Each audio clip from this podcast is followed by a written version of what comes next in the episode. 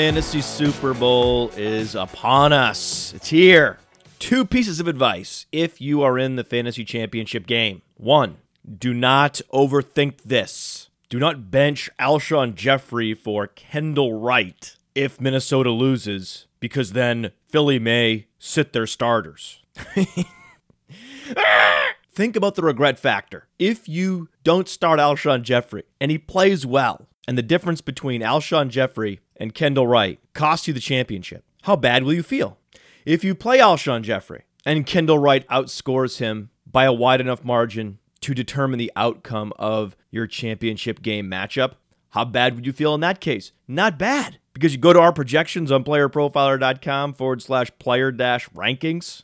We don't have Kendall Wright projected to score more points than Alshon Jeffery. You have to assume that coaches are going to play their players the full complement of snaps in week 16. It's a very rare thing that players are rested for meaningful snaps multiple quarters in week 16. The problem is you've had all week to think about it, you're obsessing over it, you're anxious, and when you're in this heightened, anxiety laden state of mind, that's the moment when you make bad decisions, when you overthink. Don't even think about your fantasy team until Sunday morning. And at this point, you do not bench the players that got you there unless they have an egregious matchup. I don't love Brandin Cooks this week against Tre'Davious White. We have Tre'Davious White as a top five cornerback on our cornerback rankings. But I'm not benching Brandin Cooks for Kendall fucking Wright. You don't just go to the waiver wire, pick up the best available player, and consider playing him over an Alshon Jeffery or a Brandin Cooks, an established starter on your fantasy team.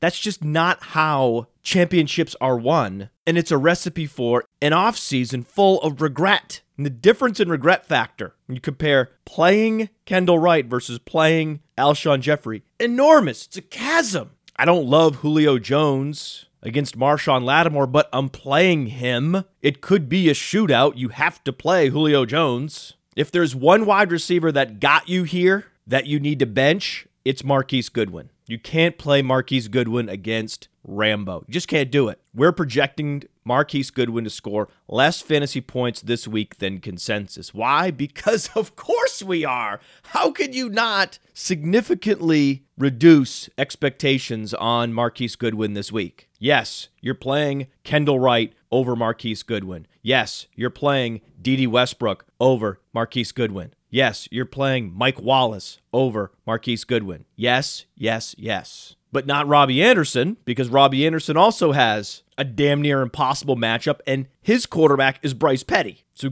Robbie Anderson will either see Casey Hayward, a top three cornerback on the player profiler cornerback rankings, or Trevor Williams, a top seven cornerback on our rankings. That's as close to Rambo as you'll find among NFL cornerback duos. So once you get down to the Robbie Andersons, then you can say, okay, got to play Marquise Goodwin because a long touchdown, even against AJ Bouye and Jalen Ramsey, is in Marquise Goodwin's range of outcomes. That's how we can at least project him to score double digit points this week. And without that, he'd be projected into the single digits because I haven't seen Jimmy Garoppolo play against even a good defense yet, much less a generational defense, which is what this Jaguars defense looks like. When you have the best run defense and the best pass defense, and you're the best pass defense by a very wide margin, then you're flirting with the elite defense of our time moniker. And that's why we have Jimmy Garoppolo ranked outside our top 24 behind even Mitchell Trubisky. Yes, it's true. I mean, Garoppolo did play against an above average defense in the Chicago Bears. And in that game, he did not crest 300 yards. He did not throw a touchdown, but he did have a turnover. He scored 11.5 fantasy points that week. That was number 26 in the NFL. What?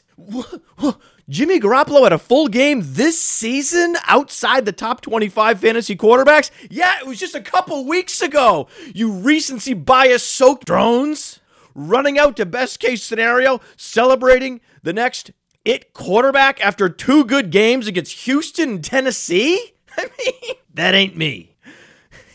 because I am loyal to probability theory. That is where my loyalties lie. I am a fan of mean reversion and exposing small sample fallacies in sports because that is where my fandom lies. I would like nothing more than to see all the analysts waving the Jimmy Garoppolo flag to go ahead and play him blindly this week against the Jacksonville Jaguars. Matchup be damned, Rambo be damned, and to see him score five fantasy points, and for all of those individuals to lose their matchup because of that, because they could have played Joe Flacco instead, because that's who I'm streaming this week. If you can't stream Nick Foles, if he was already scooped up off the waiver wire, you got to play Joe Flacco this week, not Jimmy Garoppolo. I don't normally need to come on this program and insist that members of this audience, the most sophisticated audience in fantasy football, insist that they not play an unproven quarterback facing the Jacksonville Jaguars. That's not something that I ever feel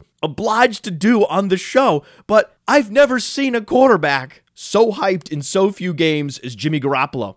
And it's fascinating because I thought San Francisco had one of the genius coaches in Kyle Shanahan. And fantasy gamers and sports fans are so fickle about where they allocate credit. So in Los Angeles, down the coast, the credit does not flow to Jared Goff. Oh no. Oh no no no no. That's that's that's Sean McVay's team. Sean McVay is the reason behind the Rams resurgence. You have to point to one factor driving the high performance of this Rams offense, it is Sean McVay.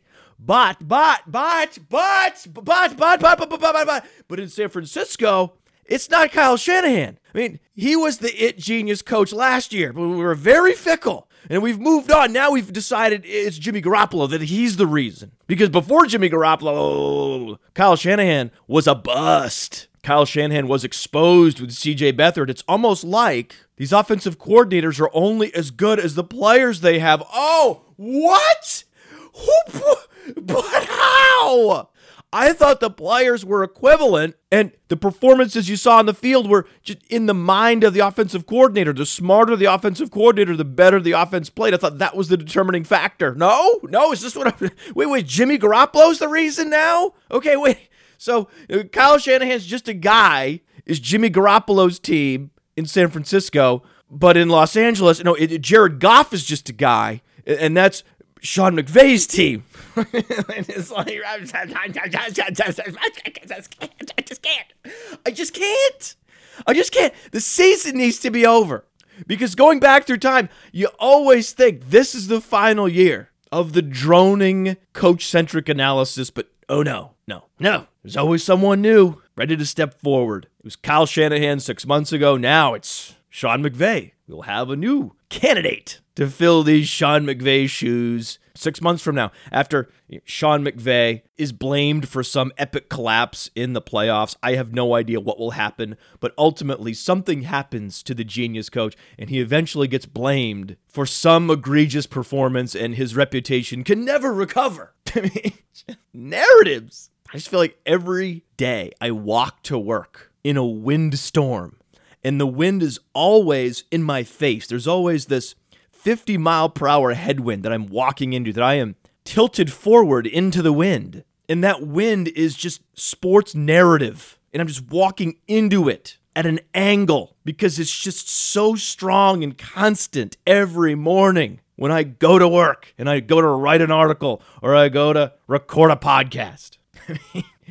but some of you aren't in your fantasy championship games. Some of you are playing DFS this week. This is the week to try draft go to playdraft.com, go to your app store, get the draft app, and you can set up a one week fantasy team using the snake draft format. You can set up a one week fantasy league with friends or join an existing league in the lobby. You can join a six team league. You can join a 10 team league, a two team league. It doesn't matter. It's fast, easy. It's the way to play fantasy sports, really. The salary cap method, where all the pros are playing some iteration of the same lineup a million times isn't for a lot of people. And if you're one of those people, I would suggest going, getting draft. When you sign up, use the promo code Underworld to get free entry into your first contest. And across DFS, I'm playing Nick Foles this week. Nick Foles has both a high floor and a high ceiling against the Raiders. And yes, Nick Foles will be playing a full complement of snaps no matter what happens in the Vikings game.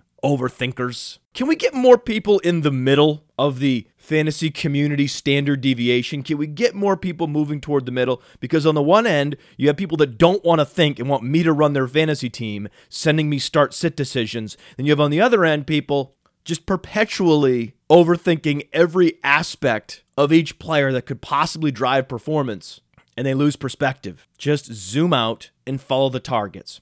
Zoom out and follow the targets. This has been the mantra all season. That's why this is the week of the Steelers streamer. And it just makes sense. Why? Because the Steelers lost one of the NFL leaders in target share, right? Antonio Brown won't play this week. That's an incredibly important event. It now goes without saying because we all know about the injury and he's going to miss week 16. He was ruled out days ago. But the importance of this can't reverberate enough. 162 targets have been vacated. A 30% target share in that passing game has been eviscerated, vaporized. What does that mean? That means everyone in that Steelers passing game is a strong play this week, including Ben Roethlisberger in tournaments because he plays the Texans, who were just shredded by Blake Bortles of all players. And without Antonio Brown, there's uncertainty around Roethlisberger, so ownership will be suppressed. And if you want a deep sleeper, Drew Stanton. They play the Giants, who give up the most fantasy points to opposing quarterbacks, and all he has to do is just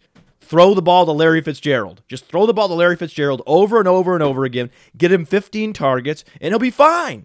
If Drew Stanton targets Larry Fitzgerald 15 times, Drew Stanton will be fine. He can also just launch the ball deep to J.J. Nelson occasionally and potentially enjoy the benefits of a long touchdown. Now at the running back position, no Rex Burkhead. What does that mean? That means Dion Lewis is a cash game play. Dion Lewis is the best cash game play on the board. What else is changing at the running back position? Oh, Joe Mixon's back. He's back from a concussion. When players return from concussion, they're more likely to return to a full opportunity share and operate at 100% efficiency because they did not suffer an injury to their lower extremities. It's not like Joe Mixon's ankle or knee, foot was compromised. So while concussions are in many ways the worst possible injury for an NFL player outside of spinal cord injury or injury to their internal organs. Chris Simms almost died on the field from a ruptured spleen. But other than that, the concussion is incredibly damaging. But for fantasy football purposes, for performance purposes,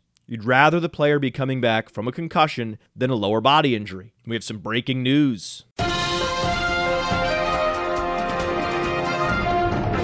Samaje Perine left Thursday's practice with a groin injury. Now, Jay Gruden said it's only a minor injury, but when a player leaves practice midweek with a new injury or an injury recurrence, there is a high probability that player does not play the following Sunday. Look at that Washington running back depth chart. If you're a free agent running back and you go back to the beginning of the season, that was the team to sign with. And we knew that because we knew Rob Kelley was just a guy. Samaje Perine marginally better, not an exceptional talent. Chris Thompson, the prototypical satellite back. So there was opportunity on that Washington depth chart all along. And now, no Chris Thompson, no Rob Kelley, potentially no Samaje Perine. I wish this was the depth chart that Jeremy McNichols would have landed on. But no, we see now rising to the starting running back chair for Washington. Oh, it's Kapri Bibbs. It's Kapri Bibbs. And a year ago, I would have lamented Kapri Bibbs being inserted into a starting role in the NFL. No longer. No longer. I am now a simple pragmatist with running backs in fantasy football. I'm a running back pragmatist. It doesn't matter that Kapri Bibbs only runs a 4.67. It doesn't matter that he has a first percentile burst score and a second percentile agility score,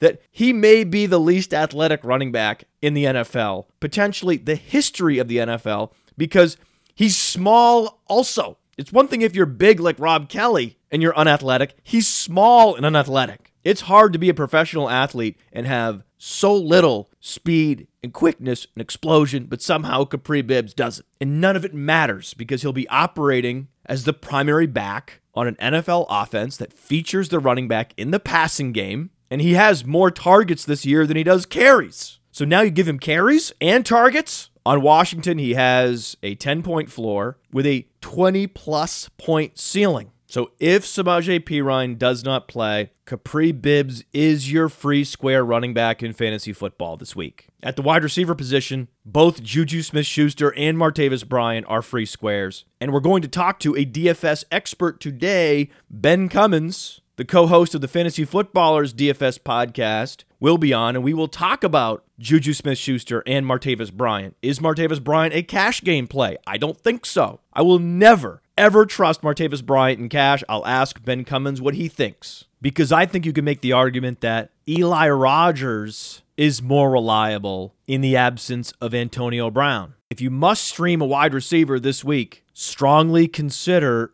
Eli Rogers. He's still the forgotten man even without Antonio Brown in Pittsburgh, but he looks like a prototypical NFL slot receiver. Really nothing going for him other than that 90th percentile agility score. And for a lot of slot receivers, that's all you need 90th percentile agility and a prolific quarterback. And that's what Eli Rogers has. But is he a cash game play? No. I think Robert Woods is a cash game play, though. Absolutely. Robert Woods draws the Titans secondary. Last week, Garoppolo and Marquise Goodwin conspired to eviscerate this defense. I mean, Jimmy Garoppolo. I mean, why won't you people let me like Jimmy Garoppolo? Why must you have unreasonable expectations for this player? Jimmy Garoppolo looks like me if I were good looking. I want to like him. I want to envision myself in his shoes performing at the highest level. That's part of what fandom is. You're taking it away from me by being unreasonable with your expectations of his performance. We should be celebrating. He's half man, half dreamsicle. He's stealing hearts on the sidelines. He's stealing the hearts right out of the chest cavity of his opponents. Just ask members of the Titans last week. Let me like this guy. Stop insisting he's the next Joe Montana. I mean, stop it! We're not allowed to have the pleasant surprise in sports. No, the herd will run off to best case scenario extremes and just take that away from us. Thanks a lot. I now have to rally around Jared Goff, and Jared Goff's go to receiver is Robert Woods. Now, the matchup is particularly friendly for Robert Woods when he faces off against Adoree Jackson. I'm not sure exactly how many snaps he'll face Jackson. Jackson may shadow Sammy Watkins, and this news just came across my desk. The other starting cornerback, LeShaun Sims, is out this week. So when Adoree Jackson matches up with Sammy Watkins, Robert Woods will likely face Brice McCain. Brice McCain is the number 81 ranked cornerback on the player profiler cornerback rankings. Now, he does have a positive coverage rating, so McCain could be an upgrade over LeShaun Sims. We don't know. But whether it's Adoree Jackson, whether it's Brice McCain, or whether it's Logan Ryan, these are not high end cornerbacks that Robert Woods, Jared Goff's go to receiver, will be facing. We know Logan Ryan is the best of the worst in Tennessee, and Logan Ryan may draw Robert Woods in a significant number of formations, but when Logan Ryan shifts inside to cover Cooper Kupp in three and four receiver sets, that will happen. At that point, look for McVay to whisper into Goff's headset because that's what's happening, right? That's what's been reported. Jared Goff's not making any of his own decisions that he is just a puppet and Sean McVay is the puppeteer, right? So when Ryan shifts inside to cover Cooper Kupp, I imagine Sean McVay whispering in Goff's headset, throw it to Robert Woods. And we should talk to Ben Cummins about Robert Woods because Ben Cummins came on this show six months ago and identified Robert Woods as the best value wide receiver to own in the double digit rounds. So let's do it. Let's go talk to Ben Cummins. Follow him at Ben Cummins FF on Twitter.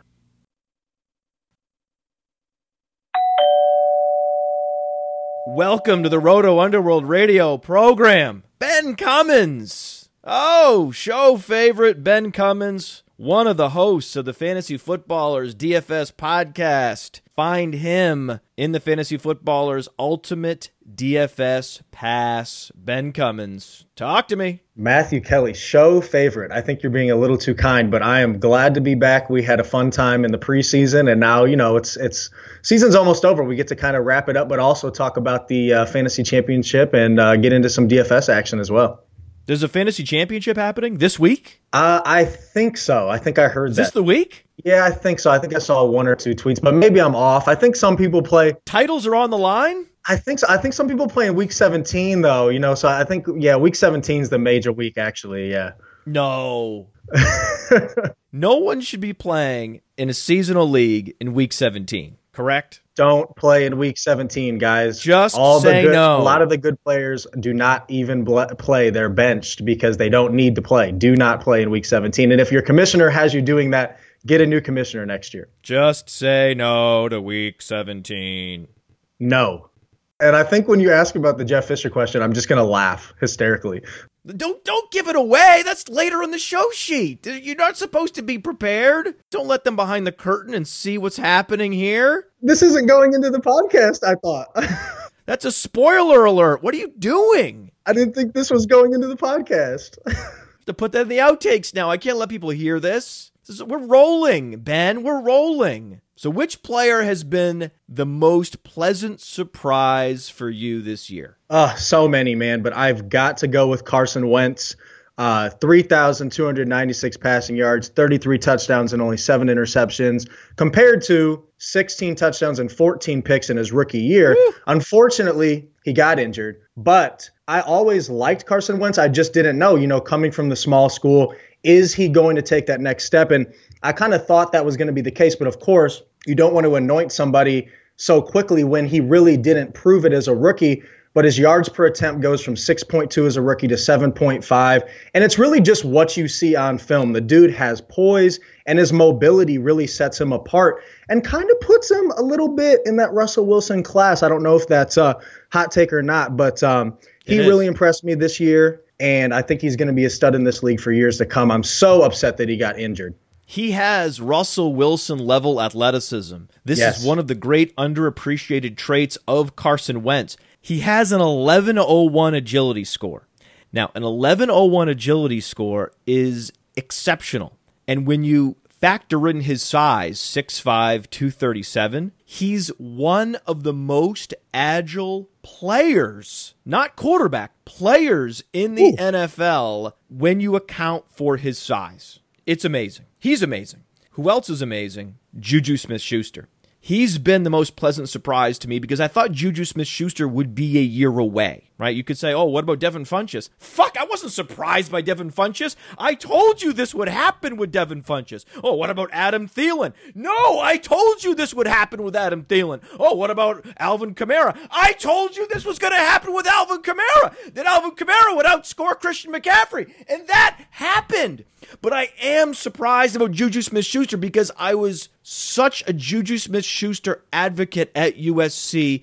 Exceptional age adjusted production at the college level, just dominant at age 19. You'll love that in your wide receivers. That's the most predictive quality of a college receiver dominance at an early age. And he reaffirmed for me that that is the key data point for college wide receivers by producing as a rookie at age 20. So he started producing on an NFL field at age 20. And at this point in the season, he's a top 30 fantasy wide receiver, even though he began the season outside the starting lineup. So for him to grow and develop not only as a football player, but also as an off the field personality. We have a personality. That's exciting. I'm just as excited about Juju Smith Schuster, the social media personality, as I am Juju Smith Schuster, the star wide receiver that we now have in Pittsburgh. He just turned 21. If you own him in Dynasty, he's already a smash hit such a pleasant surprise, Juju Smith Schuster. And then when we look forward to week 16, no Antonio Brown. That's sad. You can blame me for that. I was touting Antonio Brown's durability just last week.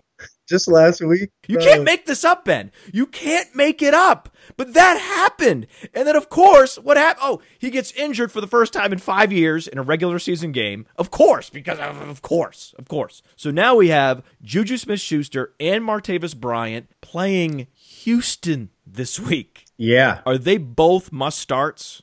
Yeah, so when you take 163 targets and 101 receptions out of any offense, there's going to be a huge domino effect, right? And I think Juju Smith Schuster, who has more receptions, more receiving yards, more touchdowns on fewer targets than Martavis, I think he's a very good start against that Texans defense that you talked about. They rank 10th worst in pass DVOA, have allowed the sixth most passing yards on the season, and are tied for the second most pass touchdowns allowed on the year. And it always comes down to who your options are, of course. But I think Martavis Bryant makes a lot of sense too, because after Le'Veon Bell, now Martavis Bryant has seen the most targets on the entire team. We both love Juju Smith Schuster and Martavis Bryant this week, so you know what that means. It's an Eli Rogers week. that's, that's what's going to happen. You know it, Ben. You know it. Yep, that's how it works, man. It is safe to play Juju Smith Schuster in both cash and, of course, GPPs. Absolutely. However, because of the presence of Eli Rogers and Le'Veon Bell's target dominance out of the backfield, I would hesitate to just pencil in Martavis Bryant. I would be very careful playing Martavis Bryant in cash. I wouldn't do it. I still believe, even in a starting role against Houston, who is top three in fantasy points allowed to opposing wide receivers, and they're only getting worse. They just allowed Blake Bortles to throw for over 300 yards and three touchdowns without a turnover. Without a turnover? Without Marquise Lee. Really? They allowed Blake Bortles to own them and they didn't get one turnover? How the hell is that possible? I don't know. That's just the state of the Houston Texans secondary at this point. And even then, even in a starting role facing that secondary, I don't trust Martavis Bryant in cash ever. It's never going to happen. Even in this particular scenario, it's not going to happen. Love him in GPPs. Fuck Martavis Bryant in cash. I agree. Don't play him in cash. It's it's it's not safe enough. Thank you. Thank you. Yes, DFS podcast host reaffirming my strong stance that Martavis Bryant is not a cash game play this week. Now, interesting tweet by Jon Machota. Follow him at J O N M A C H OTA. He writes, Next season will be Scott Linehan's third with Dak Prescott. Oh no. Anytime you lead off your tweet with the coach centric analysis, you're getting my attention in a negative way. So it continues. Matthew Stafford in his third season with Linehan, 5,000 yards, 41 TDs. Daunte Culpepper in his third season with Linehan, 4,700 yards, 39 TDs, 110 passer rating. So John is implying that it's wheels up for Dak Prescott next year because of Scott Linehan. Anything wrong with that analysis, Ben? Anything you notice about the other quarterbacks John is linking to Dak Prescott and Scott Linehan? Any third variable that we're missing here? Yeah, so I actually enjoy a good offensive coordinator and coaching stat. And I do find this interesting, but I'm not taking anything away from it whatsoever. This is a quiz. What about this is John missing? The stat in itself, like I said, I find interesting, but it's just one piece to the puzzle. The Lions and Vikings were past first offenses. And what else? What else did the Vikings and the Lions have? Calvin Johnson was a wide receiver with the Lions. Randy Moss was a wide receiver with the Vikings. Yes! What do you think the reason is, John? you think it's Randy Moss and Calvin Johnson? You think they had a little bit to do with Just it? a little bit to do with no, it. No, no, no, it can't be. It can't be Randy Moss and Calvin Johnson. No, they're, they're irrelevant. They're not even mentioned in this tweet. It must be Scott fucking Linehan. God damn it! Enough with the coach worshiping! That he can be the man with Zeke out, and that is literally not what happened at all. Fuck! The Cowboys need to surround Dak with more talent. Fuck! Dez is good. Dez is not on the level of Calvin Johnson or Randy Moss. And after Dez, you just have bu- a bunch of walking bodies at this point. So, no, there's way too much that needs to be discussed than just, oh, yeah, this is going to happen because of Scott fucking Linehan. Yeah. Oh, Dak Prescott's going to be throwing to Ryan Switzer next year. That's going to be exciting. Yeah, right up there with Randy Moss and Calvin Jones. I'm very worked up. My blood pressure is very high. I'm going to close this window with this Jon Machota tweet. and never look at it again. You talked earlier about Carson Wentz. You love Carson Wentz. I love Carson Wentz. I think Carson Wentz was the engine that made the Eagles offense purr. So without Carson Wentz, can the Eagles still win a Super Bowl with Nick Foles? Yeah, I, I think it was Carson Wentz as well. I mean, so the Eagles currently have a first round bye and home field advantage throughout the playoffs. We know that they have a good defense, they have a good offensive line, and they have a good running game. Is their defense that good, really? So they are a really good team. And Nick Foles came in and he showed us that he, you know, can be competent last week. Fantasy owners love that. But the problem is the NFC is so stacked, Mansion. That's it. There's so many good teams in the playoffs in general Give him the correct answer sound. That's it. You nailed it.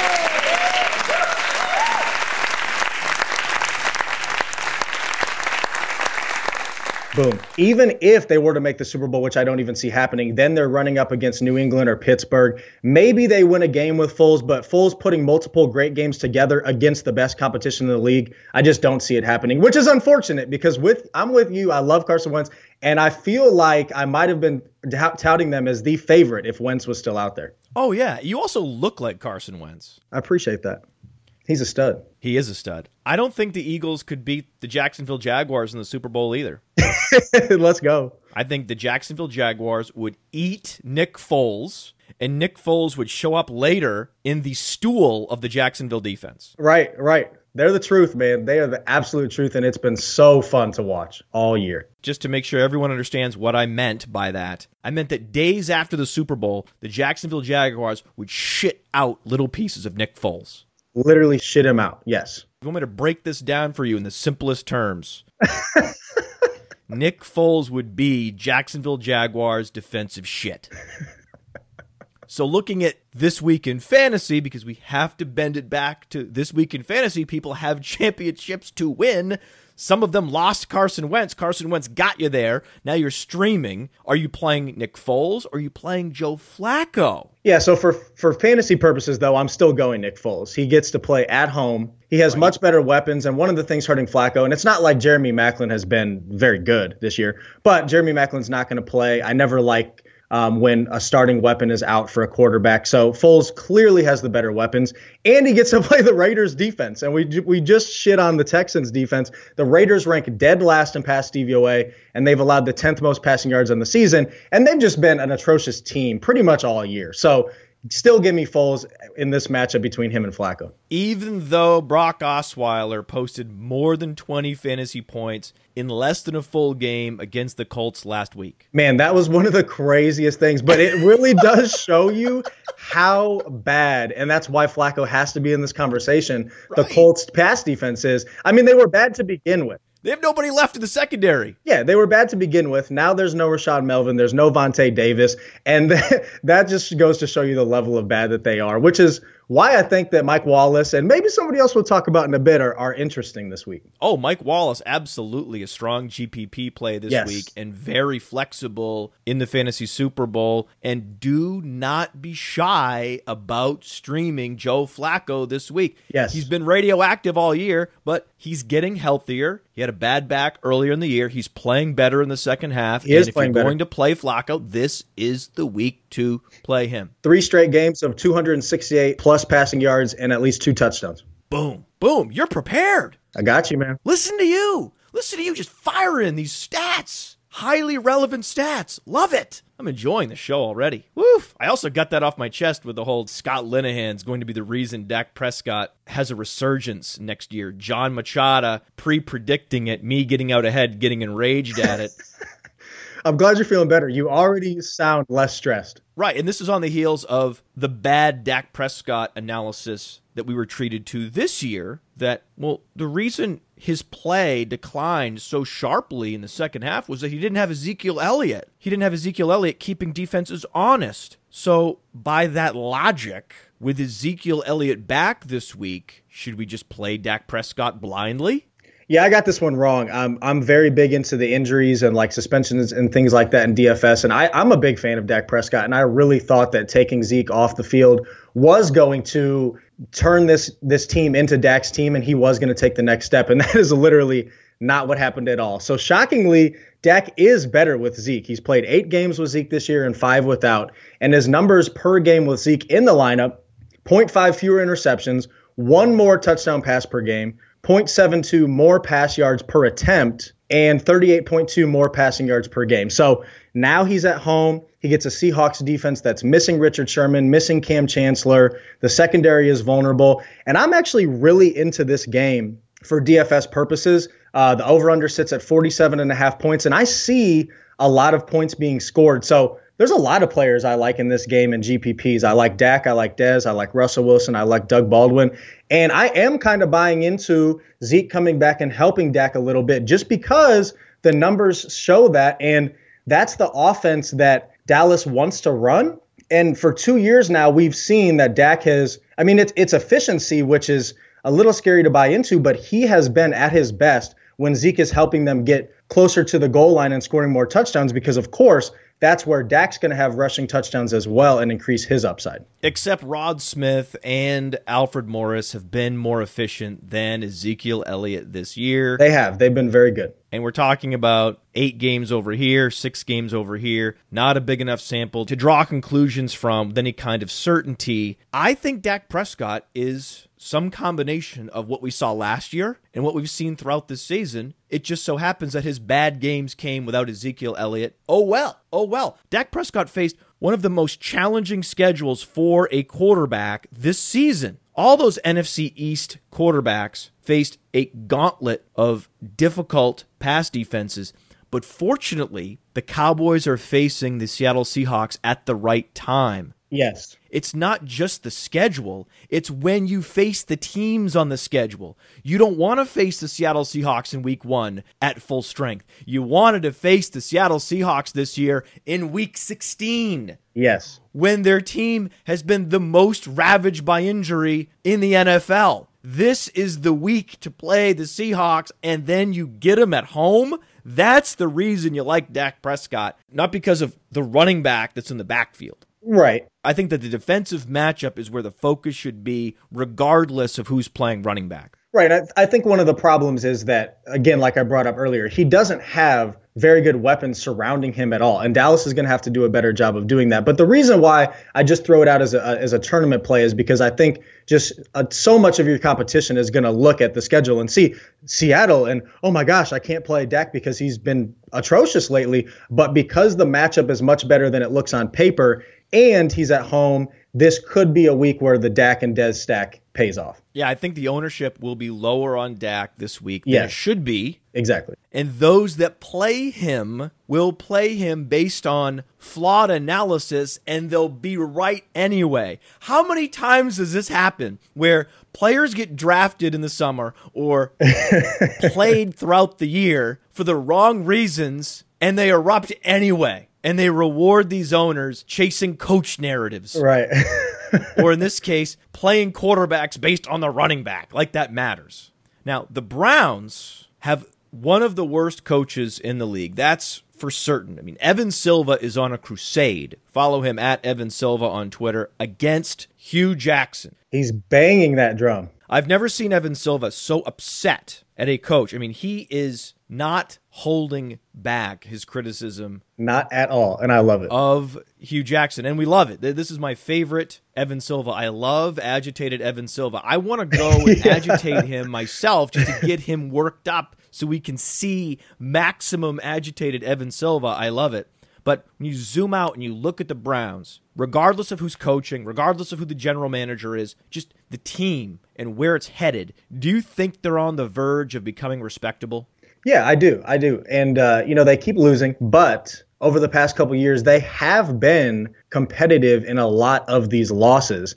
And that absolutely does matter to me because you look at the Jaguars, and in my opinion, they were basically doing the exact same thing over the past couple years, and boom, all of a sudden, look at them now. And this is the NFL where at least one team goes worst to first every single year in their division, and that's what we love about the parity. And you know, you never know. And the Browns are building, uh, you know, very talented players on the roster, regardless of what the new GM says. Get out of here. And they have all of these draft picks, and on top of that they're in a division with an aging Ben Roethlisberger and then pretty two pretty average teams in the Ravens and the Bengals.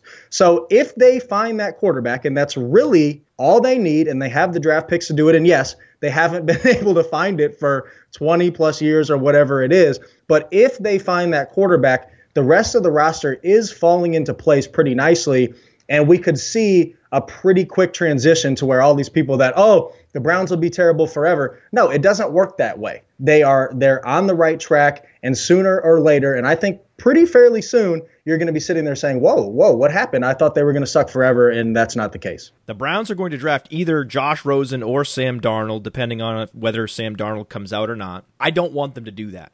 What I would rather the Browns do is take the best defensive player in the draft at number one, continue to stockpile talent on the defensive side of the ball, and then use the Texans draft pick to take Baker Mayfield. Yes, now you're talking my language. That's what I want to happen because Baker Mayfield should be the number one overall pick, but he won't be because of his size and his colorful personality. Oh, right. no, oh no, no, no, no. We don't like personality. Right. No, no, no. We want to scrub the personality out of you. We want the antiseptic quarterback. We want Sam Darnold. I want Baker Mayfield in Cleveland. That would be glorious. I think the Browns are close. They're one more suitcase of draft picks away from being an 8 and 8 team and being competitive. And it's true. We saw that not only with the Jaguars but also the Rams and the Eagles, all these teams yes. picking in the top 10 now in the playoffs, so it can happen and it can happen quickly. We just don't want Jeff Fisher to be the next coach of the Browns. That would be heartbreaking. Can Jeff Fisher get another NFL job at all? Do you think we'll see Jeff Fisher coaching in the NFL next year?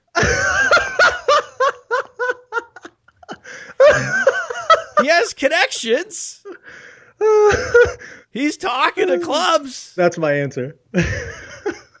So, no. No, absolutely not. Please don't do this to us, NFL. Please. I don't think Jeff Fisher is the reason why an NFL team would be successful or not, but I don't think he's good. So please don't go to the Browns if you end up worming your way back into the league, Jeff. Now, Sean McVay is a good coach. I agree. Sean McVay is a good coach. No one would dare say that Sean McVay is not good. I think he's good. I think he's above replacement. That's the best I can say about any non Belichick coach. And that's a huge compliment for me to anoint a coach above replacement. That's a big deal for me to say that after less than a full season. But the enthusiasm around Sean McVay has jumped the shark. People need something to talk about, and they see this team going worst to first, and they see a new coach, and he's young, and he must be the reason. And the same thing is happening now in San Francisco. They see a new quarterback there. Suddenly, San Francisco's winning. Jimmy Garoppolo must be the reason. What if? What if? Sean McVay coached Jimmy Garoppolo. Oh, baby. Would that team ever lose? No, no, they could never lose.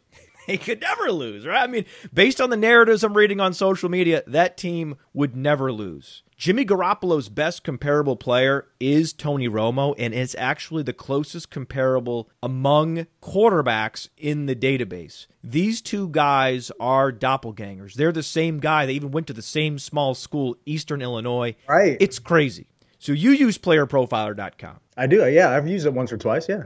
What are your favorite comps on playerprofiler.com? Well, in the uh, in the, the the draft process this this past summer, um, I was really into, and I still am, the OJ Howard to Greg Olsen comp because I think that his rookie season be damned. I think Howard is literally a clone of Olsen.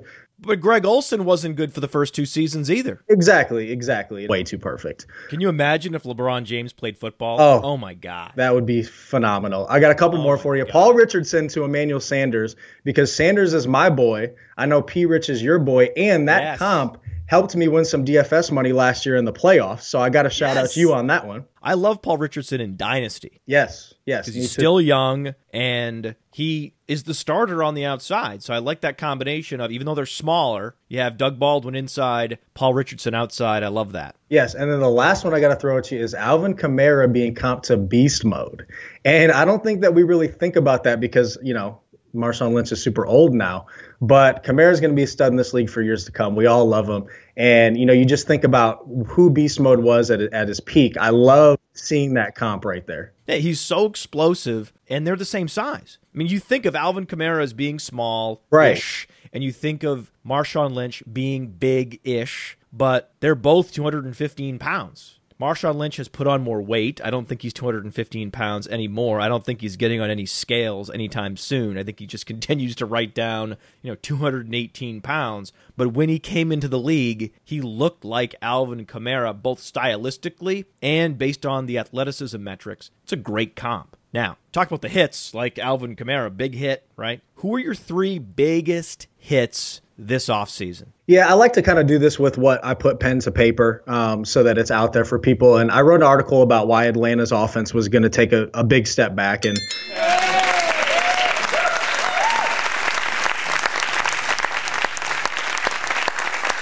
yeah, you hate the coaching narratives, but that was a part of it for me. On top of the fact that it just if you when you look at the historic historical data, it's just so hard. Teams do not continue to operate at that rate of efficiency. So just overall, that one was obvious. Now, it's not just the overall efficiency, in particular, their red zone efficiency. Atlanta's red zone efficiency last year was so far out on the graph away from the average NFL team that that reversion was coming in 2017 and when you start to peel back the touch and when you start to peel off touchdowns from all these players from Julio Jones to Devonta Freeman especially right. Tevin Coleman yes yes. this is how you see their fantasy points per game decline at a similar rate from 2016 to 2017 follow the touchdowns you always want to fade last year's red zone monsters. If you have extreme red zone efficiency,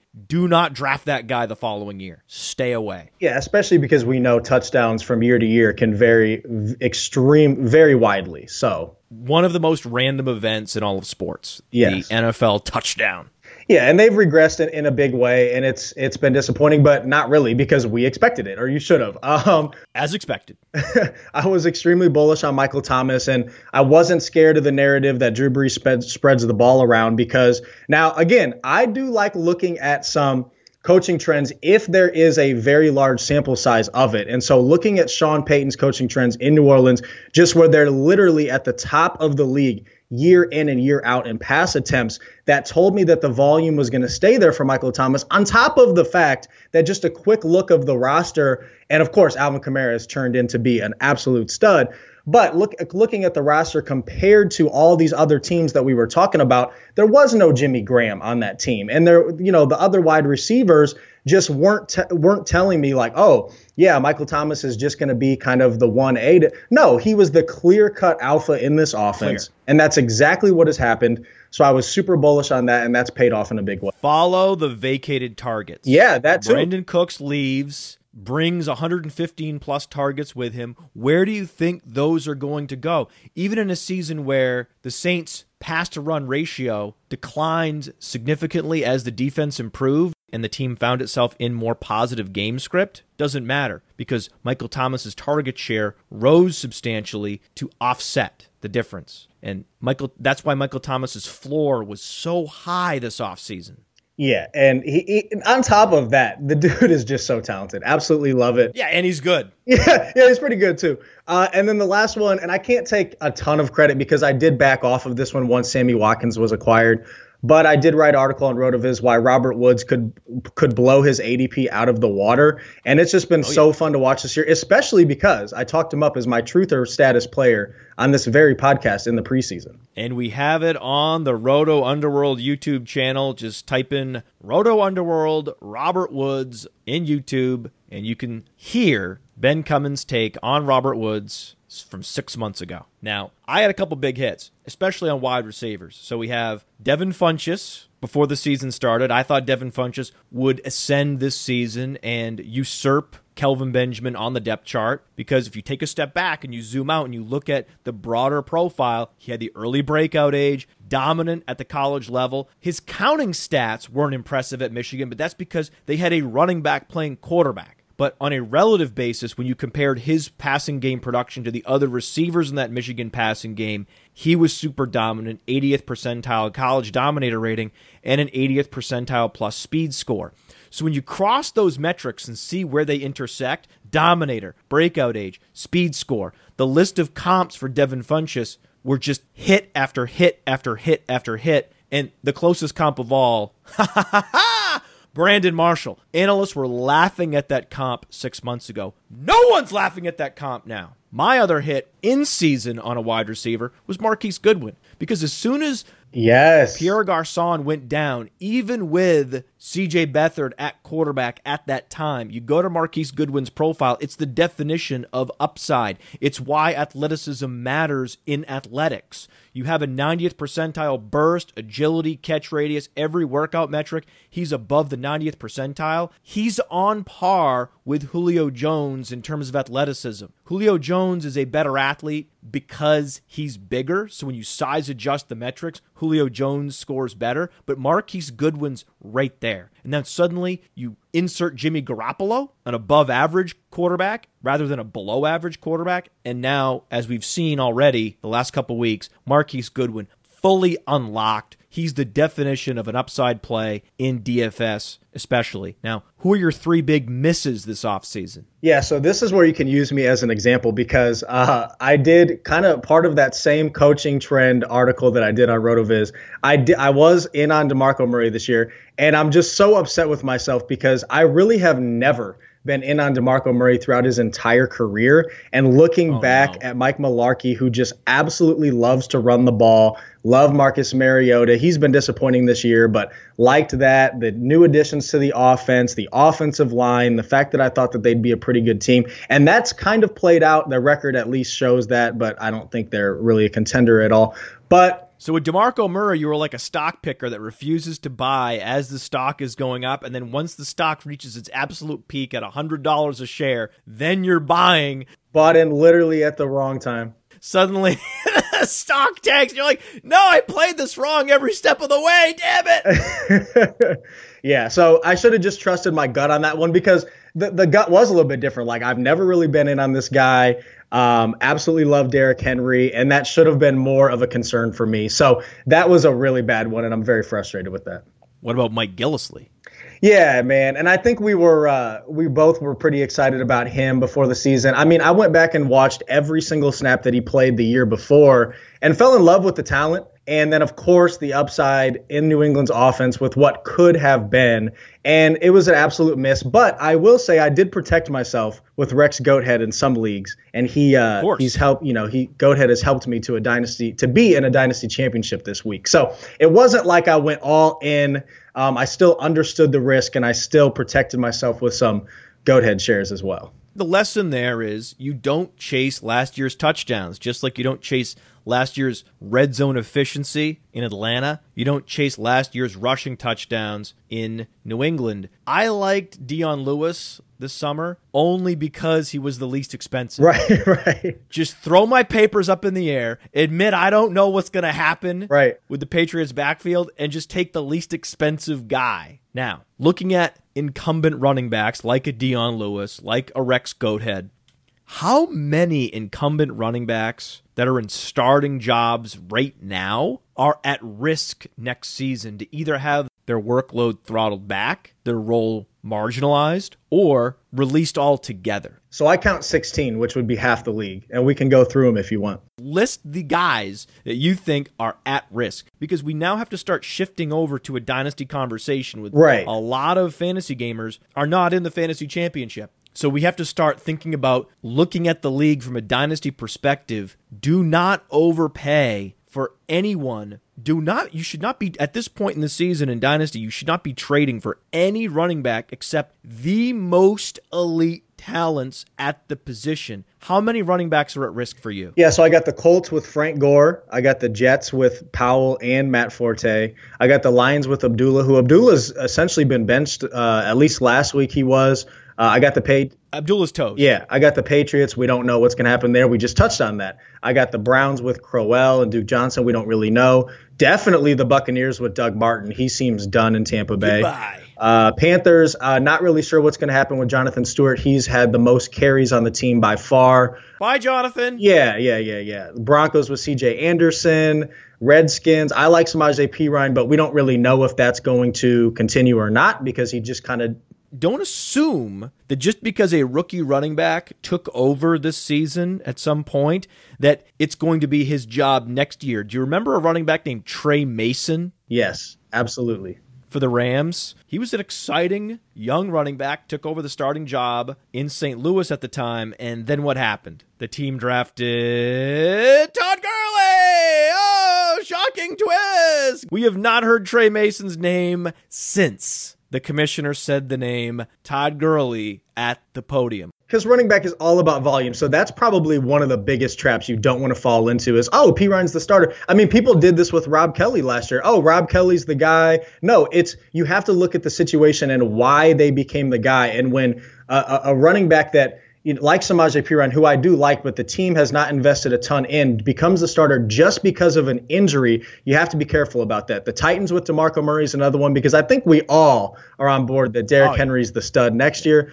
Most of these running backs are the biggest risk for most of these running backs is the NFL draft. Yes. Because there's an incredibly talented running back class coming. Absolutely. It is like an ominous cloud hanging over a lot of NFL incumbents. The incoming class, the Saquon Barkleys, the Derrius Guice, the Nick Chubb, the Sony Michel. I can go on and on and on and on and on and on and on and on and on. But in the case of Tennessee, I think Derrick Henry is guaranteed to be the workhorse next yes. year. It makes DeMarco Murray expendable. So DeMarco Murray will be betrayed by a running back on his own team as opposed to the NFL draft rendering him obsolete. Yeah, and a couple more. I think uh, it's pretty obvious that Carlos Hyde's going to be done with the 49ers. The Seahawks don't have a running back. The Giants don't have a running back. The Ravens with Alex Collins. Alex Collins has been good, but again, that's another one of those situations where you.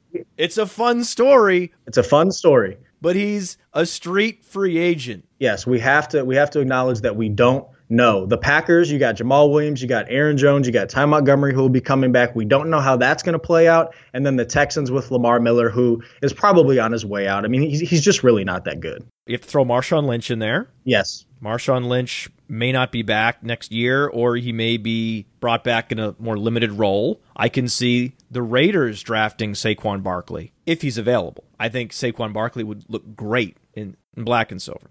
Be careful projecting Kenyon Drake. Yep. To retain his role, his starting job next year. He blew up when Damien Williams got hurt.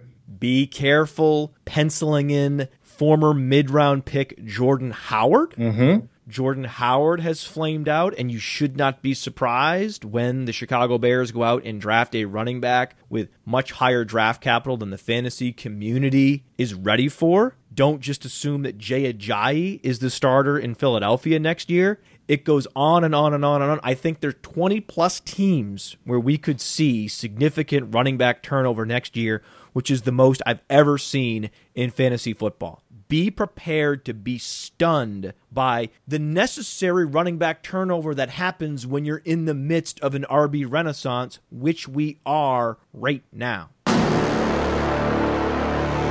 That's a bold prediction, right? That's a very bold prediction. Give me three more bold predictions for this season. Well, the first one correlates with what we were just talking about. I think Derrick Henry's a top seven running back next year in fantasy. Um, the second one is going to be that the Denver Broncos, my squad, are going to sign Kirk Cousins in the offseason. And he's going to make Woo! DT and Emmanuel Sanders both return to form next year. And the third one, and this is why I hinted at it a little bit. So I think Mike Wallace is gone in free agency, and I think Perriman is just a bust. So I'm going to say that Chris Moore, who, if you go to player profile, you can see he's got a pretty athletic profile. I'm going to say he is a starting wide receiver for the Ravens next year and finishes as a top 24 wide receiver. Love it. Love the bold wide receiver calls. I do believe that Marcus Mariota will outscore Deshaun Watson next okay. year. Okay. I like Mariota. I'm on Team Mariota. Because when you go back and you look at their respective efficiencies, Deshaun Watson essentially had Marcus Mariota's 2016 season. Just that in 2016, Mariota didn't have DeAndre Hopkins and Will Fuller. He was throwing to Rishard Matthews and Tajae Sharpe this is just one of those outlier bust seasons that all quarterbacks are susceptible to. And I think that's what we're seeing with Marcus Mariota. And I think that the real Marcus Mariota, the Marcus Mariota we saw at Oregon, the Marcus Mariota we saw the first two seasons in the NFL, the Marcus Mariota we've come to know is the real Marcus Mariota, and he will reassert himself as a top fantasy quarterback next season. And I think that Deshaun Watson's production was unsustainable all along. And I think that as NFL teams break down Deshaun Watson film over the offseason, they see areas where they perhaps could have intercepted a pass, could have jumped a route, that Deshaun Watson's tendencies will be part of the defensive game plan in 2018, and that will be a significant challenge for him to overcome, as well as just the natural variance that quarterbacks face year to year. That's why I believe Marcus Mariota will score more fantasy football points next season than Deshaun Watson.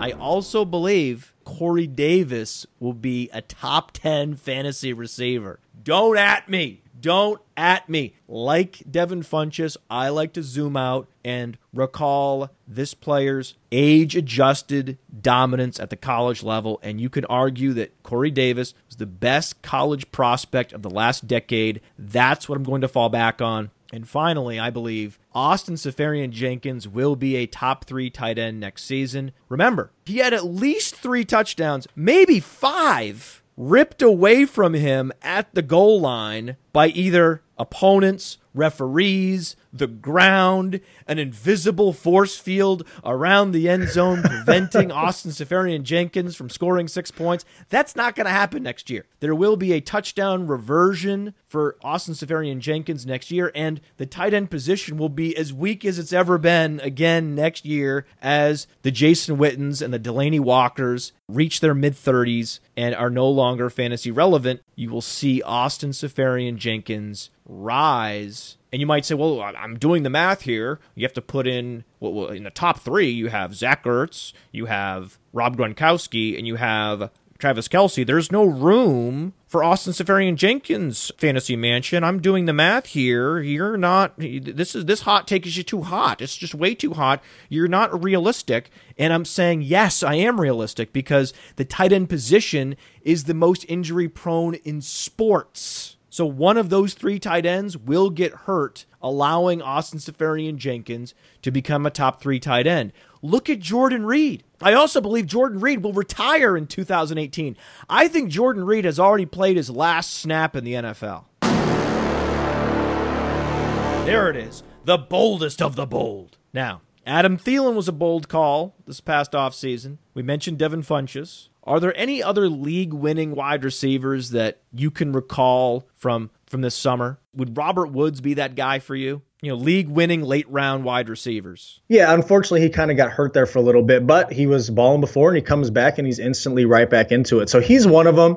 But then I got two more for you. Marvin Jones is the wide receiver 12 in PPR right now. Yes. He's been absolutely fantastic. That's a great call. Yeah. I'm guilty of this. Yeah. Marvin Jones just escapes my mind. He's just on the outskirts of my periphery. I never consider him in these conversations, and I need to. Yeah, and I think the uh, the lesson learned there is when when a wide receiver has a disappointing season, and now you can get him at that value, like we touched on. Don't do what I did and pay you know top dollar for Demarco Murray this year. When you can get him at a very, very late ADP, and he's still a starting wide receiver on a pass first team with a good quarterback. You should probably invest just in case, and that's exactly what's happened with Marvin Jones. He's in a super prime. He's 27 years old. Yeah, exactly. And he's number one in completed air yards on playerprofiler.com. Woo. Number one in air yards. I mean, we know that air yards are predictive season to season for wide receivers, even last year. Yeah, at Frisco Josh. Josh Hermsmeyer identified Marvin Jones as a best value wide receiver based on air yards, and here we are. Yeah, Josh Hermsmeyer was all over it this summer, so shout out to him for sure. And I got one more to you. Robbie Anderson is the wide receiver 16 in PPR, and he had a stretch from week seven all the way to week 13 where he caught at That's least right. one touchdown or had 100 plus receiving yards in every single game. I know why. I know why I didn't consider Marvin Jones and Robbie Anderson because their names are Jones and Anderson. that's why. No, that's why. I think that's why. I think if they had cooler names, Yeah. it would spark my curiosity and interest in these conversations. They would come to mind more quickly. If they had cool names, I would love like if, you know, like let- let's just let's just do a thought experiment, right? Think about the Lions. Who's on that team? You have Golden Tate, right? Golden. Mm-hmm. Fantastic Right? name. And his nickname is Showtime. He gave himself that nickname. so you have Showtime Golden Tate. His name was already Golden. He didn't need the nickname Showtime. I don't know what the fuck he's thinking. but okay, you're already golden. Who needs more than one nickname? Says Fantasy Mansion, aka the Podfather. The other wide receivers on that team are Marvin Jones and TJ Jones, right? Two Jones. And then the other guy has a cool name, Kenny Golladay, right? Golladay. Kenny Golladay sounds like holiday, right? Juju Smith Schuster, Juju. Right. You know, I always think about Juju, right? So I can't believe I'm admitting this, but I have sexy name bias. That is such an embarrassing bias to admit to. We should do a whole fantasy psychology show in the offseason because I firmly believe this is a thing. I agree. It has to be a thing. I think it's why Doug Baldwin, right? What's Baldwin? Baldwin's a piano, right? Yeah. Doug's not an exciting name. That's one of the least exciting first names that exists. That doesn't sound like a good wide receiver. How many new babies being born with the name Doug? It has to be the trend chart on that one has to be falling, right? On new babies named Doug. But on the other end of the spectrum, you get a guy like Tyler Lockett, right? That's a cool name. Tyler Lockett. Remember in Dynasty Leagues, there was a time a year ago when Tyler Lockett was being drafted before Doug Baldwin. That was happening. It was. I remember. I remember these things. I have the memory of an elephant when it comes to dynasty startup drafts from two years ago. so we talked about this is the championship round for fantasy football. Congratulations to everyone in the championship. Actually, I don't care. The I'm taking that congratulations back. I really do not care at all if you're in the championship game. You win, you lose. I- I don't care. I do not care, listener. Are you in the championship game? Because Ben, I I care about your teams. You're the guest on the show, Oh, thank you. and I care about your teams. Are you in any championship games this week? I am. I am in one, and I, that's what I was going to say is, does anybody care? But since you're telling me that you do, and I appreciate I care. I care. You're a guest. I don't care about the listeners. Unless you're the patron. I care about you if you're a patron. If you're not a patron, you mean nothing to me. Nothing. Go ahead. Your fantasy team. Uh, uh, yeah, so I'm in the championship at One Dynasty League. I absolutely love this team. Shout out to Le'Veon Bell, Keenan Allen, my boy. I believed in you, Keenan.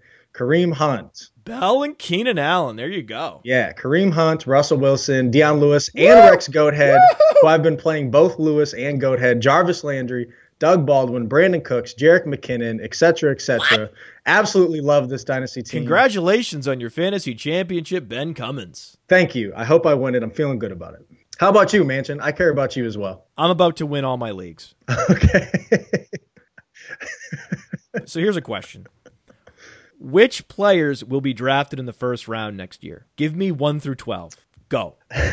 Well, I don't really have an order for you, but I do think that Alvin Kamara is a lock. You know somebody's going to do it, even if Mark Ingram's still there. Um, I got Le'Veon Bell, Antonio Brown, Ezekiel Elliott, David Johnson, DeAndre Hopkins, Todd Gurley. Odell Beckham should still be a first round pick. Uh, I think Saquon Barkley is probably going to find his way there if he finds a fair landing spot. He will. He's gonna be in there. You you can't imagine, Ben, what the Saquon Barkley hype is going to look like six months from now. I'm telling you now. I'm giving you tomorrow's newspaper. Not tomorrow's newspaper. I'm giving you the newspaper being printed six months from now. Oh, yeah. His ADP will be a fireworks display in the sky six months from now. Book it. It doesn't matter what team he goes to, the hype will be extraordinary. Yeah, so I think that has us up to nine. Um, do you think that Mark Ingram's going to be on the Saints next year? No. So if Ingram was still on the Saints, then I would I would see people pulling the trigger on him. But since he's leaving teams, I don't see that happening. Um, I think people are going to be thrilled to get Julio Jones as a back end of the first round wide receiver. So that would be nope. That would be ten. Nope. But see, this is where Nope. I'm at. So the the nine that I said I feel strongly about, but I need you to help me out with those last three. Where's Melvin Gordon? Okay. Yeah. Yep. The guaranteed volume. I like that. Where's Kareem Hunt? Yeah. Okay. Guaranteed volume. I like it. So that gets us to 11. What happens when Leonard Fournette wins the Super Bowl MVP? then he's going to be a first round pick, of course. So yeah, there you go. My question is Is it possible that only two wide receivers, Antonio Brown and DeAndre Hopkins, get drafted in the first round? That the first round is dominated by running backs next year because RB thirst is real. It absolutely is. Don't forget Devonta Freeman. Devonta Freeman can finish the season strong, and he's the highest paid running back in the NFL right now. So just signed a big extension heading into next year. No reason to think that Devonta Freeman won't be Devonta Freeman. What about LeSean McCoy? LeSean McCoy is going to be 30 years old.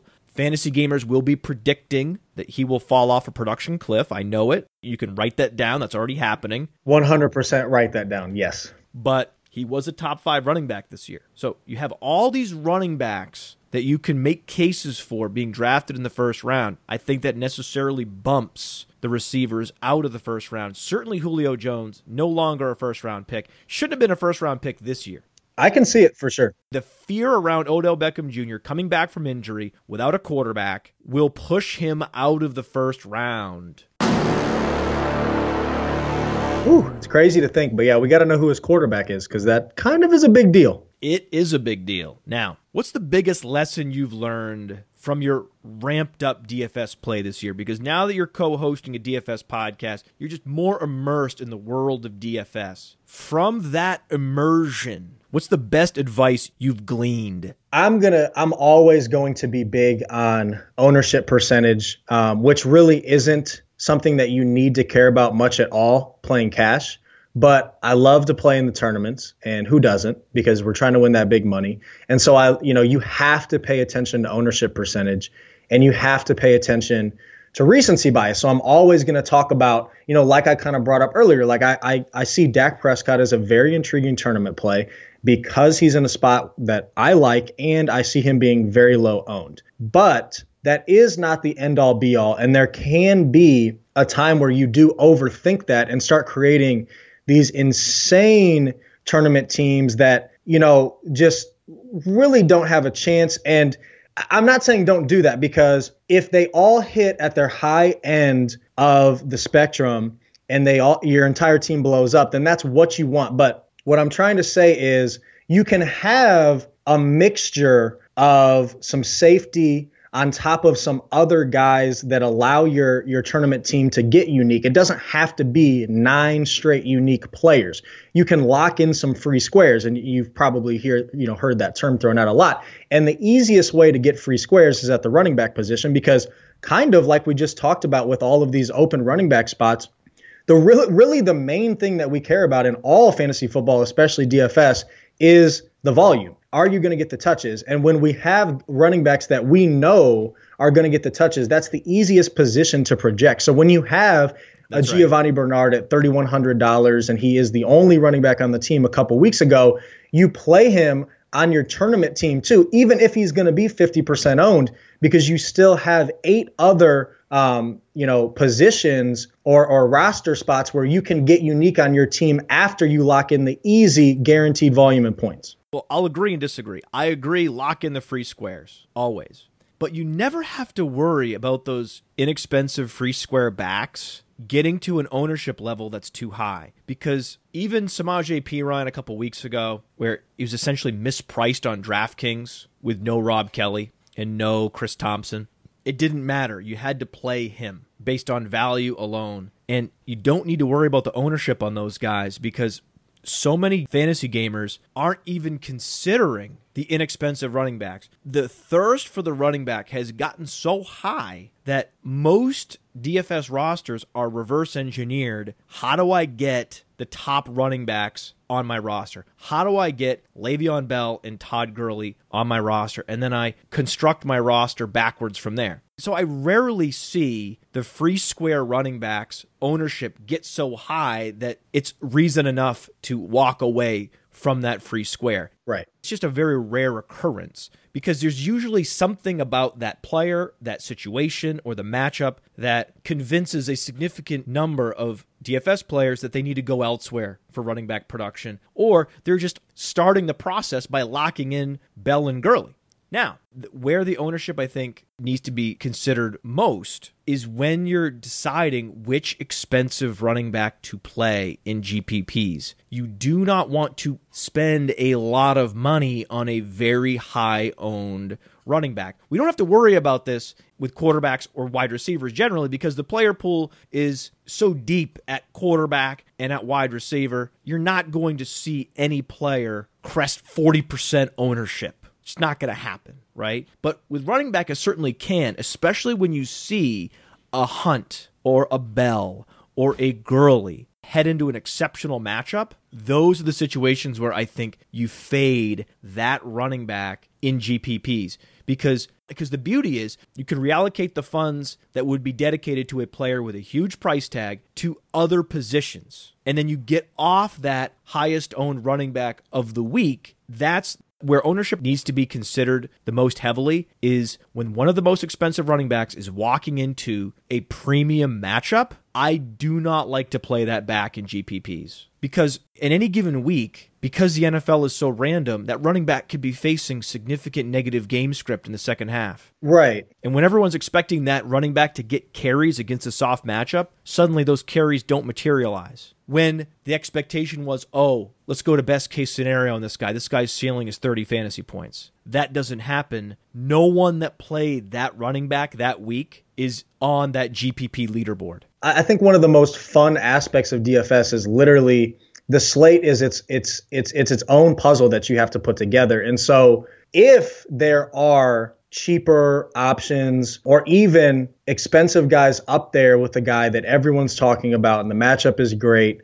What about the expensive contrarian option? Exactly, exactly. Where you have a Le'Veon Bell going up against what is thought to be a stout run defense. That's my favorite in GPPs. Yeah, so if those guys make sense, if it's a slate where, you know, there are other options that you personally feel good about, then it does make sense to to pivot to them because you can get them at a lower ownership percentage. And the the goal in tournaments, shout out to Jonathan Bales, who is one of the smartest DFS minds out there, is he taught he talks about this in his book. You want to predict ownership percentage over what you actually think is going to happen on the field in tournaments because everybody that you're playing against is trying to predict what's going to happen on the field, obviously. But not enough people look at the ownership percentage, and that's what matters in tournaments because if you can pivot off of somebody that's highly owned, they bust, and you get a lower owned guy, which is basically what you're talking about, Matt, that blows up and outscores that person. Now you just got a leg up on all of those people in the field, and that's important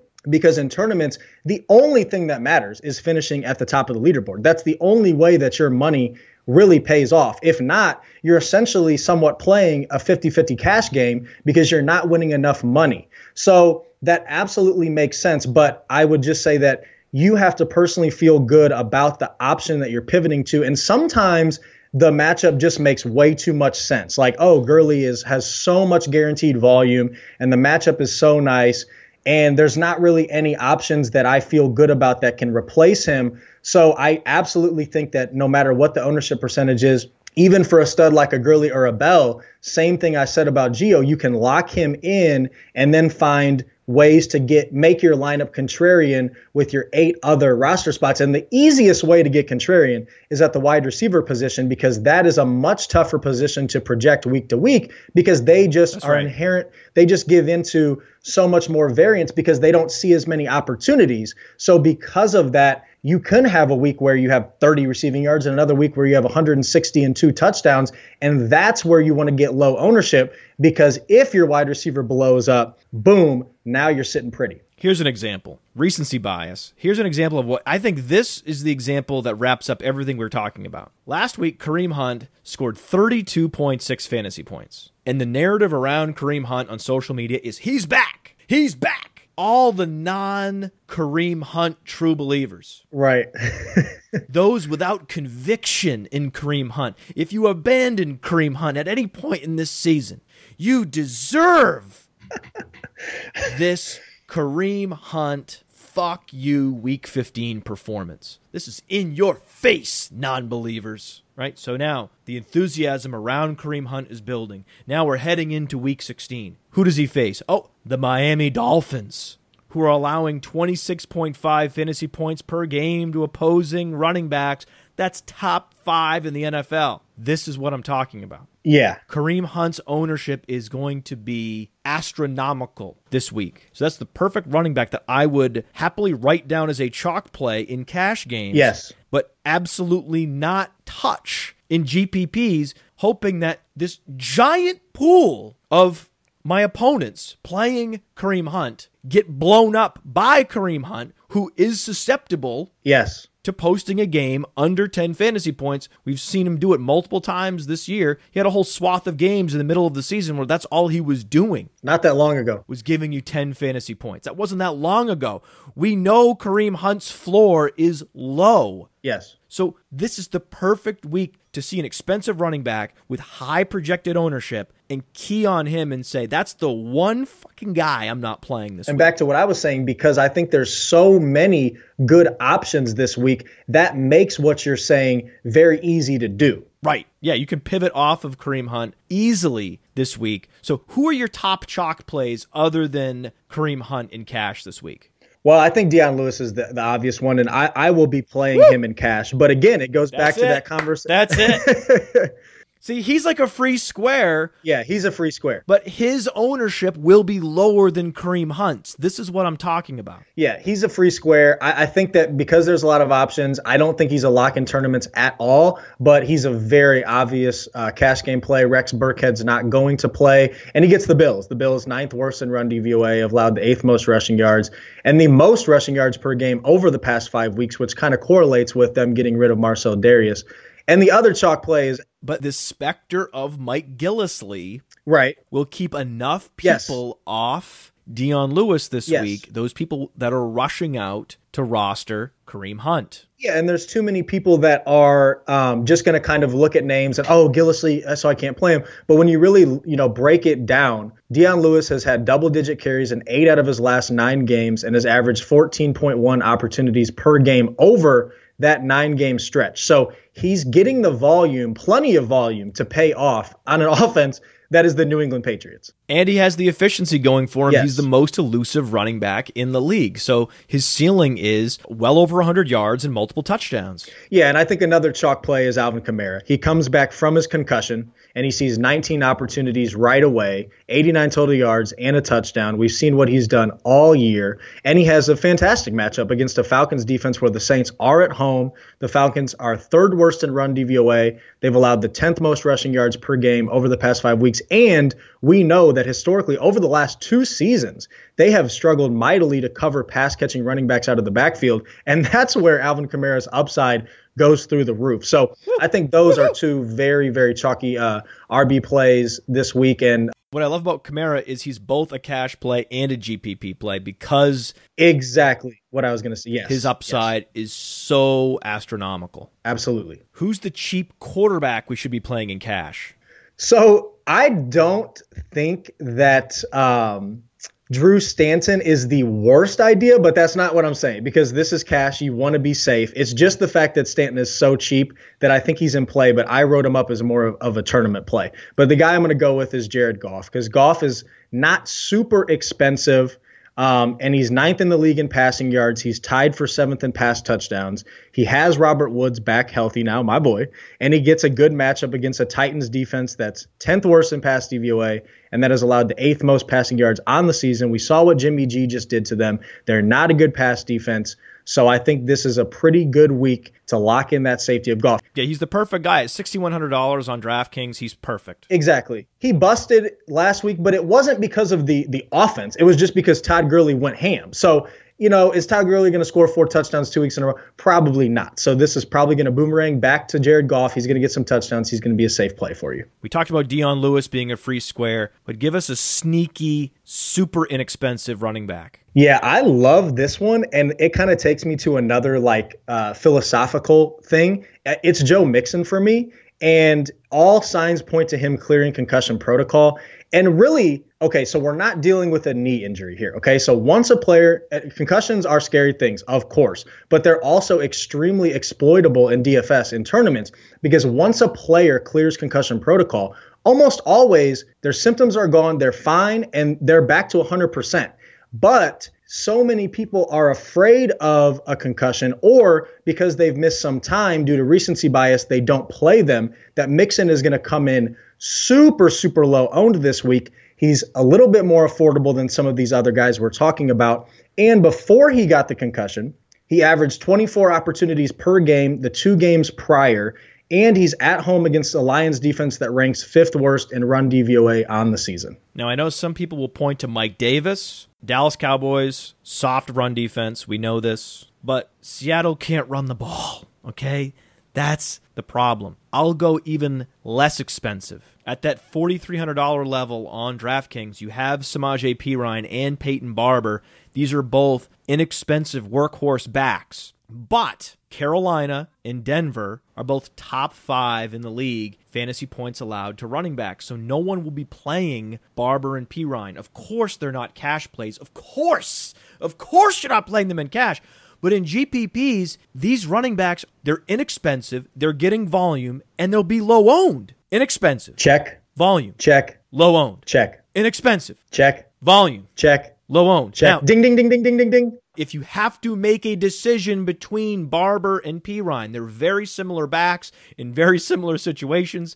They're the exact same price. Here's the deciding factor. Samaje Perine is at home. Yes. Denver's coming cross country. They don't want to be there. Perine or Kapri Bibbs, if Samaje Perine doesn't play at home against the Broncos, the matchup will chase everybody away. I love it. I like it. Now, which wide receiver provides the most upside for the price in GPPs? Well, so I don't know if this is a, fun, a fantastic answer because he just scored two touchdowns last week, but I'm going back to Damiere Byrd because on DraftKings he's thirty five hundred. Serious? I am because he's thirty five hundred dollars. So we're talking about you know upside for the price. He's still very cheap, and I, you know catching two touchdowns. I think the ownership is is going to be higher for sure. But I still don't see him as a guy that's the ownership percentage is going to be so crazy that like you can't play him. And he has 4 3 speed. So even though he caught two touchdowns last week, he really didn't have much yards to go with it 25 yards. He only had four targets, Ben. Yeah, yeah, yeah. And his snap share has never crested 60%. Okay, okay. Well, he so I'm just I'm just going with being cheap and being the fact that You've been trapped. Kelvin ben, Benjamin you're wrong. and Curtis ben, you're Samuel wrong. are Just not admit you're not playing him. You're not playing good Damiere Byrd. matchup against the Buccaneers. You're not playing Damiere Byrd. Admit it. Okay, okay. Well, You're not playing him. no, Admit it. Say I'm not playing Damiere Byrd. I was wrong. no, I'm not playing. I'm not playing Damiere Byrd. I'm trying. I was trying to find a cheap wide. re- This is actually It's fine. No, Benson, this is not this the is week to play the uber cheap wide receiver. No, no, no. receiver. So do you have one? The mid-priced wide receivers are the place to go. Are the sweet spot this week. Yeah, yeah. So that was a trick question, and you fell for it. I was prepared to shred any wide receiver you mentioned. You were set up to fail there, Ben. I love it. The host chair gotcha. Do you have a guy for me, or are you, or are you just trapping? There's nobody. No, there's nobody. I don't want Yeah, anybody. like, I don't want any of these I'm going super cheap wide receivers. All the guys are like the mid-range price. It would be Keelan Cole, but I don't know. Right. Yeah, I wanted to go back to Keelan Cole, but I mean that's too obvious. Keelan Cole's up to forty seven hundred dollars. Right. But here's what I'm talking about. Even though Keelan Cole is a screaming value this week, because he plays for the Jacksonville Jaguars, because he's a no-name receiver who many believe was a fluke, he's not a fluke. His ownership will not be as high as you might think. So I'm playing Keelan Cole in tournaments, not worrying about the ownership because there are so many wide receiver options. His ownership will necessarily be low, in addition to the fact that he doesn't have a brand. The brand recognition simply is not there. That will keep plenty of people away from what is an exceptional value. Keelan Cole against the 49ers at $4,700. Yeah! I like it. I like it. Is there a high profile wide receiver you're staying away from this week? Yeah, I don't have a problem not playing Mike Evans this week. And, you know, they they just Jameis and Mike Evans really haven't given me a ton of confidence all year. He's on the road in Carolina, and the Panthers are a good pass defense. They're seventh best in pass DVOA. They've given up the 11th fewest passing yards. So I had somebody in my mentions already asking me Juju Smith Schuster or Mike Evans, and I said Juju Smith Schuster. I'm not playing Dez Bryant this week. I'll admit something to you. I'm kind of done with Dez Bryant. Okay. With Dez Bryant, A, I'm over it. And B, the Seahawks have become a run funnel. This is going to be an Ezekiel Elliott week. Right. Look at last week. How did Sammy Watkins do last week? Well, how did Sammy Watkins do all season with Robert Woods in the lineup? right. Sammy Watkins did nothing last week, even though Richard Sherman's not there. The problem for Sammy Watkins last week and the problem for Dez Bryant this week is there is a talented member of the secondary that remains in Seattle. His name is Shaq Griffin. Shaq Griffin is one of these rookie cornerbacks, one of these many rookie cornerbacks who is excelling this season. I mean, this has been the year of the rookie cornerback. Shaq Griffin runs a 438 with a 131.5 87th percentile burst score and exceptional agility. His best comparable player is Sam Shields. I don't know how the Seahawks got him in the third round, but they did. It was the best pick of the 2017 draft, Shaq Evans. He him, he has the ability to smother Dez Bryant this week. And in a game that's already going to tilt toward Ezekiel Elliott, it's all the reason I need to stay away from Dez again. So, who's your top tight end streamer this week? I got to go back to Jesse James because there's no Antonio Brown. There's no Antonio Brown. James has had 17 targets over the past two weeks. He should have had a touchdown and he's got a good matchup. We already talked about the uh, the Texans, so you know, I mean, somebody that's going to readily be available in your league, most likely. So Jesse James, the outlaw. I, the outlaw, Jesse James. I'm clapping because you did it to me again. You found the player with the innocuous name that I simply don't pay attention to because he has a boring first name and a boring first name for a last name. yeah. So I'm not interested in Jesse James ever. He's also not athletic, has never been particularly productive on the football field going back to college. He's like one of those used car lot wind dancers at tight end. That's what he is. so I never think about playing Jesse James, but without Antonio Brown, this is the week to play him, and I just totally forgot about him, and I'm not even sorry about it. Last question, I'll get you out of here on this. Which under the radar player do you qualify for truth or status on? Now, this is not a rookie, not a second year guy. This is a guy buried on the depth chart, but he's hanging around the league, and you still believe he can break out eventually. Well, I don't know how I'm going to um, one up Robert Woods, but, and I might be cheating because I think he's a second year guy, but so I'm going to say Chris Moore, who I, I did say a little bit earlier in the, uh, regardless of the parameters that I just set up, Chris Moore is a good one because he doesn't have draft capital. He wasn't a high round draft pick last season. Right. He's 24 years old. He'll be 25 next year. He was a fourth round pick. So he does qualify. He also has a boring name, which is why I've never even thought about him.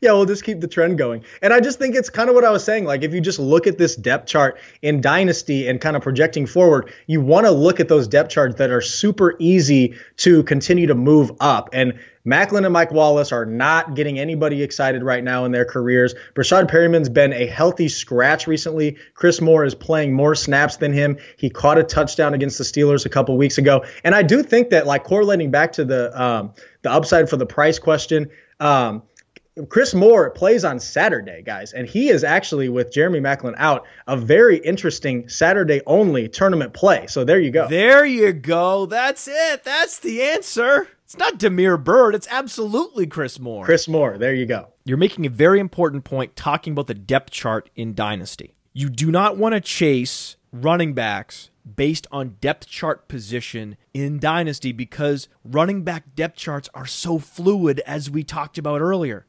But that's not the case with wide receiver depth charts. They endure and it's much more difficult for some late round rookie wide receiver to rise up the depth chart. It just doesn't happen that way in the NFL. You don't see multiple rookies like Aaron Jones and Jamaal Williams just suddenly rising all the way up to the top of the depth chart and commanding an 80% opportunity share like both Williams and Jones did in Green Bay at various points this season. That type of extreme depth chart movement just doesn't happen at the wide receiver position. The depth charts are much more static, so you know what you're getting when you invest in a Chris Moore simply based on projecting his 2018 opportunity. That's a safe wide receiver acquisition tactic in Dynasty, but that's not the way you go out shopping for running backs in Dynasty. Acquire that under the radar wide receiver in Dynasty on the cheap and then hope that he blows up.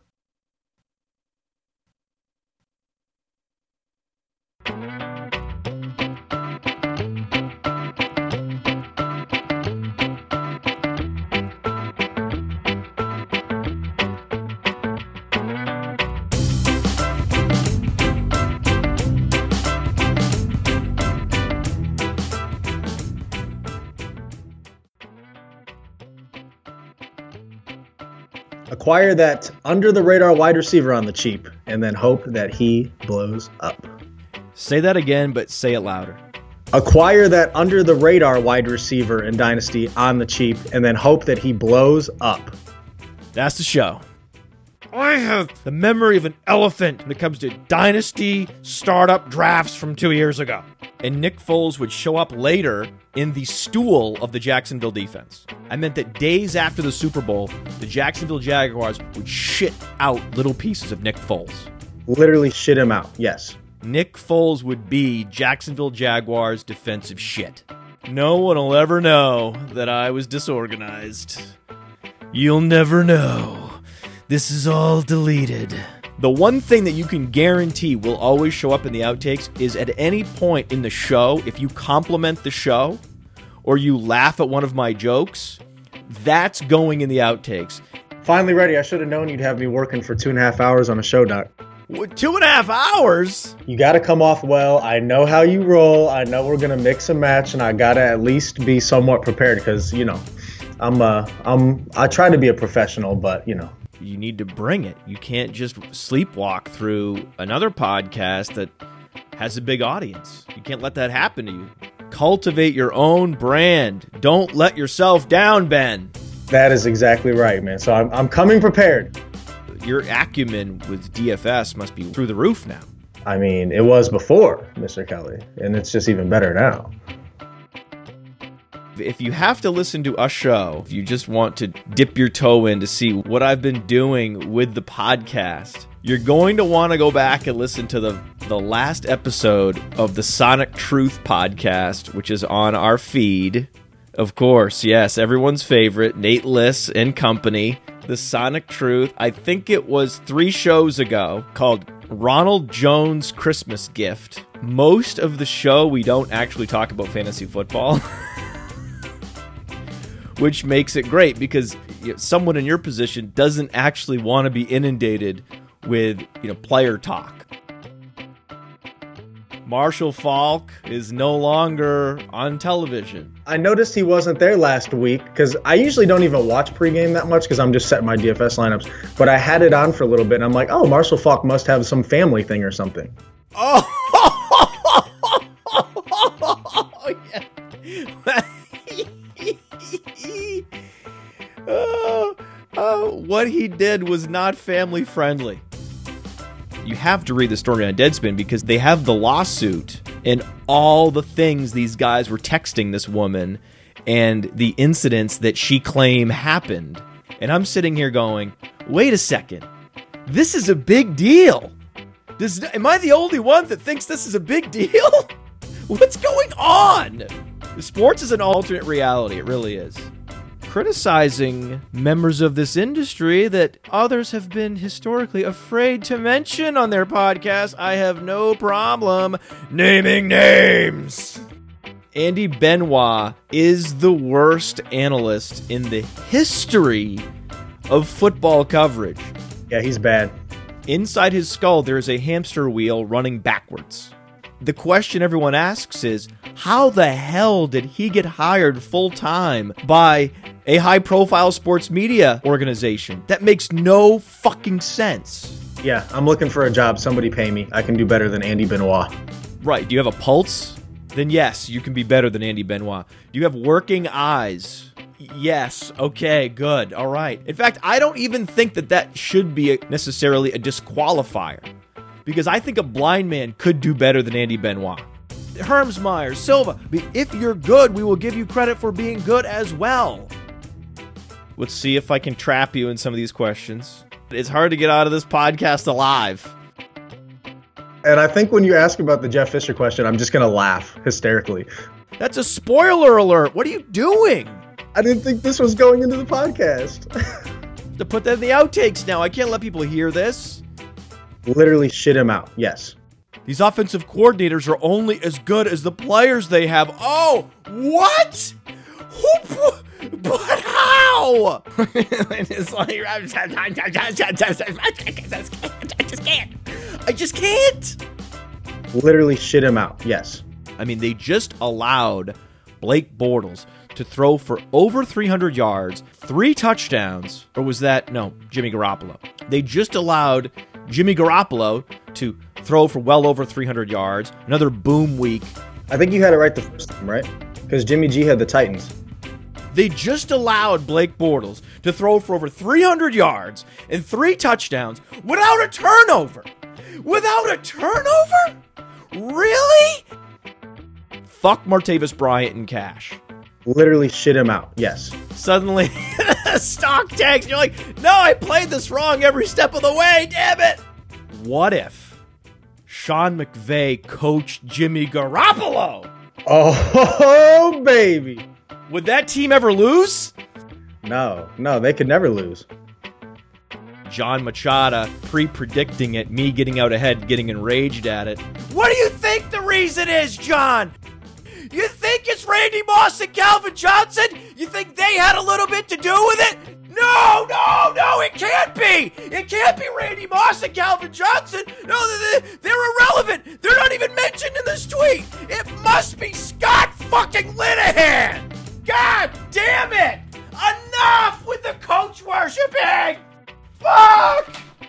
Oh, Dak Prescott's going to be throwing to Ryan Switzer next year. That's going to be exciting. Yeah, right up there with Randy Moss and Calvin Jones. Fuck! Oh, yeah. You also look like Carson Wentz. He's a stud. Do you think we'll see Jeff Fisher coaching in the NFL next year? and the closest comp of all, Brandon Marshall. No one's laughing at that comp now. We have not heard Tre Mason's name since the commissioner said the name Todd Gurley at the podium. Literally shit him out. Yes. I think Saquon Barkley would look great in silver and gold, in uh, white and silver. Is it white and silver? Black and silver. And black and silver. An invisible force field around the end zone, preventing Austin Seferian-Jenkins from scoring six points. Literally shit him out. Yes. His name was already golden. He didn't need the nickname Showtime. I don't know what the fuck he's thinking. but okay, you're already golden. Who needs more than one nickname? Says Fantasy Mansion, aka the Podfather. I think a blind man could do better than Andy Benoit. Literally shit him out. Yes. But I have sexy name bias. That is such an embarrassing bias to admit to. How about you, Mansion? I care about you as well. I'm about to win all my leagues. okay. do you like podcasting? I do. I do. I love podcasting. Right? I'm so glad it's a thing. I know. Right? I mean, I wasn't sure it was going to be a thing five years ago. It was nascent. And fantasy football was out on the forefront, podcasting. Some of the first podcasts were fantasy football podcasts.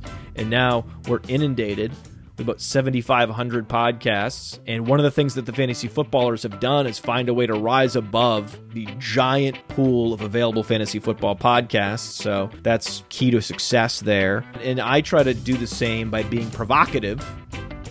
What happens when Leonard Fournette wins the Super Bowl MVP? Literally shit him out. Yes when you listen to my show, you get bang for your buck with my show. I'm giving people huge shows. I'm not going to, you know, nickel and dime. The expectation is, oh, I'm going to get a lot of meat on this particular bone. Literally shit him out. Yes. The mid-priced wide receivers are the place to go, are the sweet spot this week. So that was a trick question and you fell for it. the host chair gotcha. He's like one of those used car lot wind dancers at tight end. That's what he is. this is the week to play him, and I just totally forgot about him, and I'm not even sorry about it.